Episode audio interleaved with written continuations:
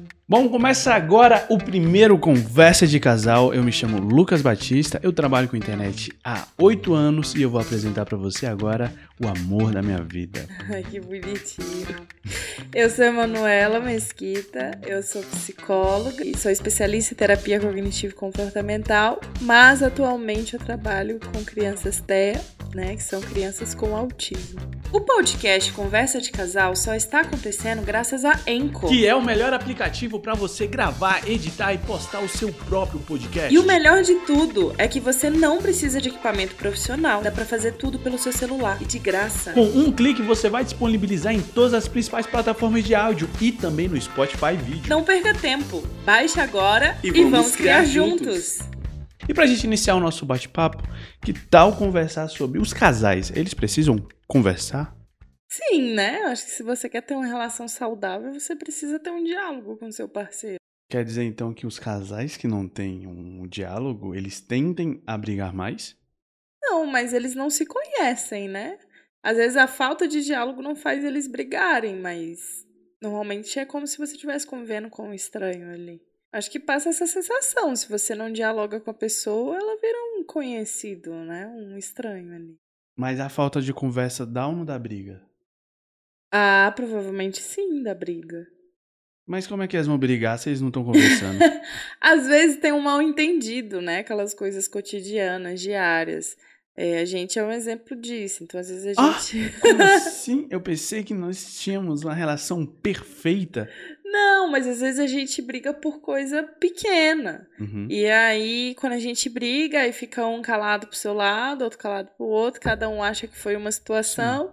E aí, quando a gente senta para conversar sobre o ocorrido, foi, putz, era completamente diferente. Né? Mas é a gente que briga com isso ou você que briga comigo por isso? oh, expose. Que isso? Não, é, eu sou mais briguenta mesmo. eu sou homem. Então eu acho que pequenas coisas acabam passando muito despercebido. Não sei, Sim. posso estar. Estou falando em nome dos homens, mas não represento eles.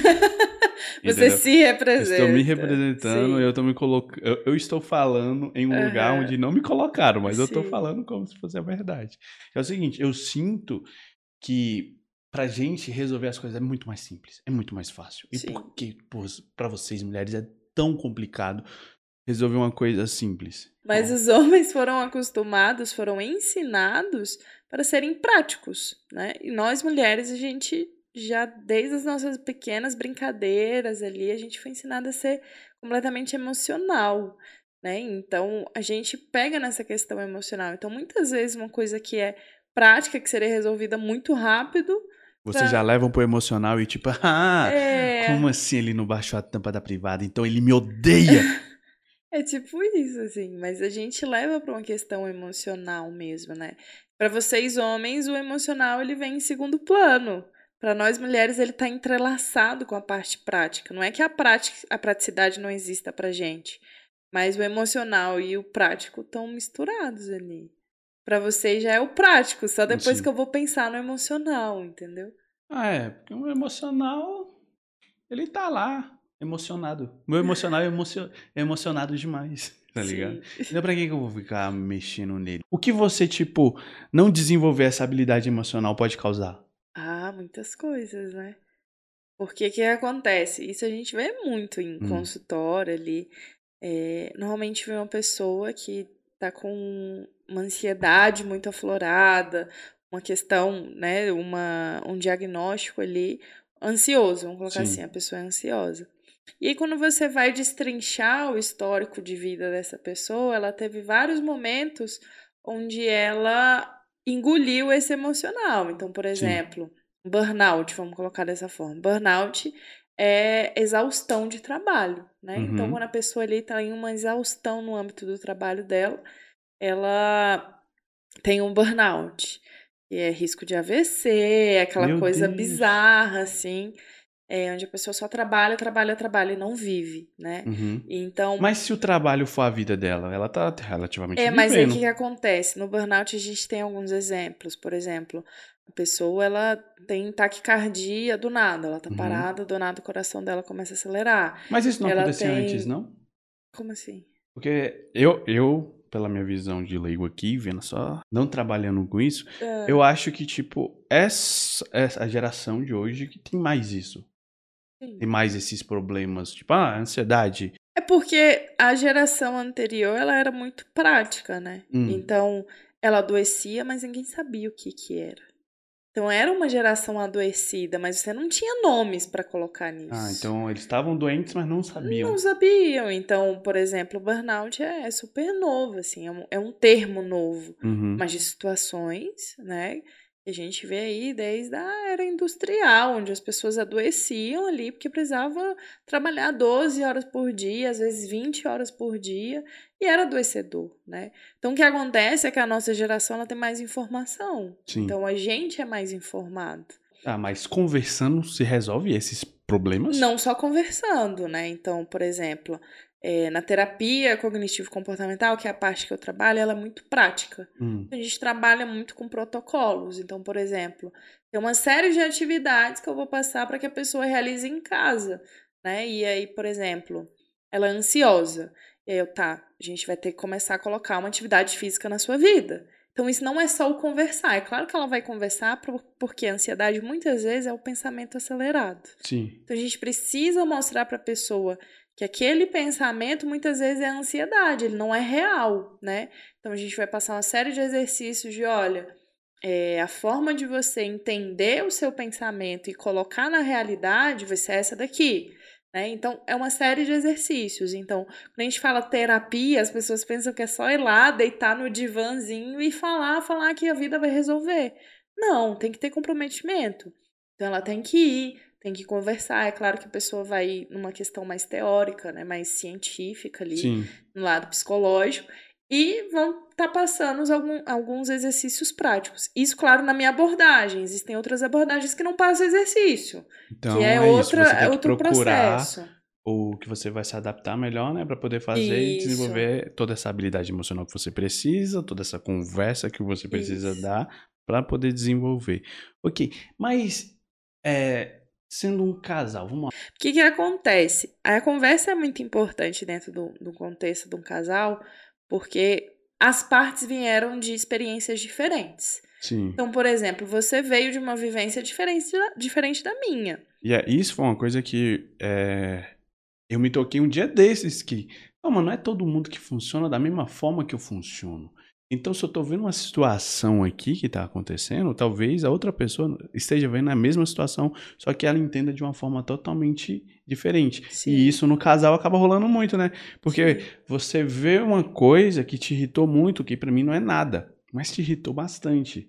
Aí eu, mas, mas para mim não é nada, só que aí eu tenho que me colocar no seu lugar Sim. e ver. Mas a gente tem por que, sempre que para você é isso, é importante né? é, Por que, isso, que é né? tão importante é, isso para você? Que às vezes para você não é nada, mas para mim é muita coisa, né? Uma coisa muito simbólica ali. Então a questão da conversa do casal é muito disso, porque você veio de uma família diferente, você Sim. teve estruturas diferentes, criações diferentes. E eu também. E aí quando a gente mistura esses dois mundos diferentes, né, vira uma confusão ali, porque de primeiro momento o casal é tudo lindo, é tudo maravilhoso, Sim. ai, eu te amo, bonitinho. Até porque tem um momento que eu sinto que, principalmente perto da conquista, assim, é, as pessoas elas, elas escondem quem elas são.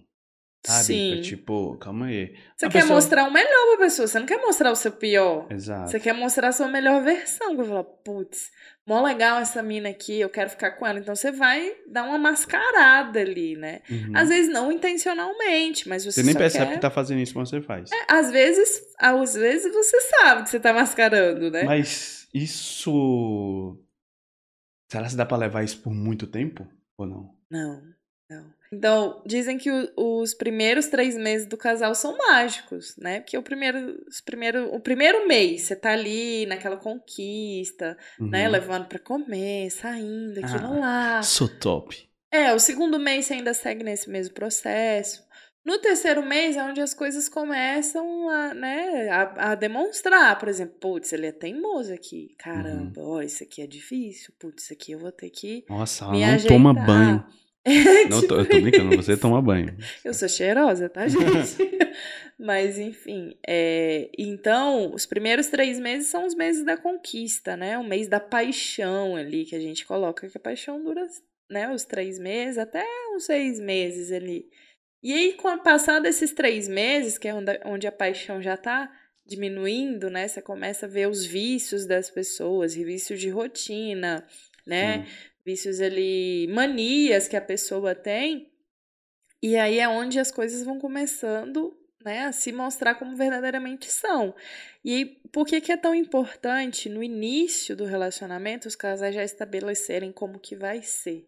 Né? Então é importante no início do relacionamento você ter um diálogo legal. Já no início você já mete uma dessa? Já tipo, no início. Ah, meu irmão, essas suas regras de convivência comigo. E aí, não, vai topar assim, ou não? não?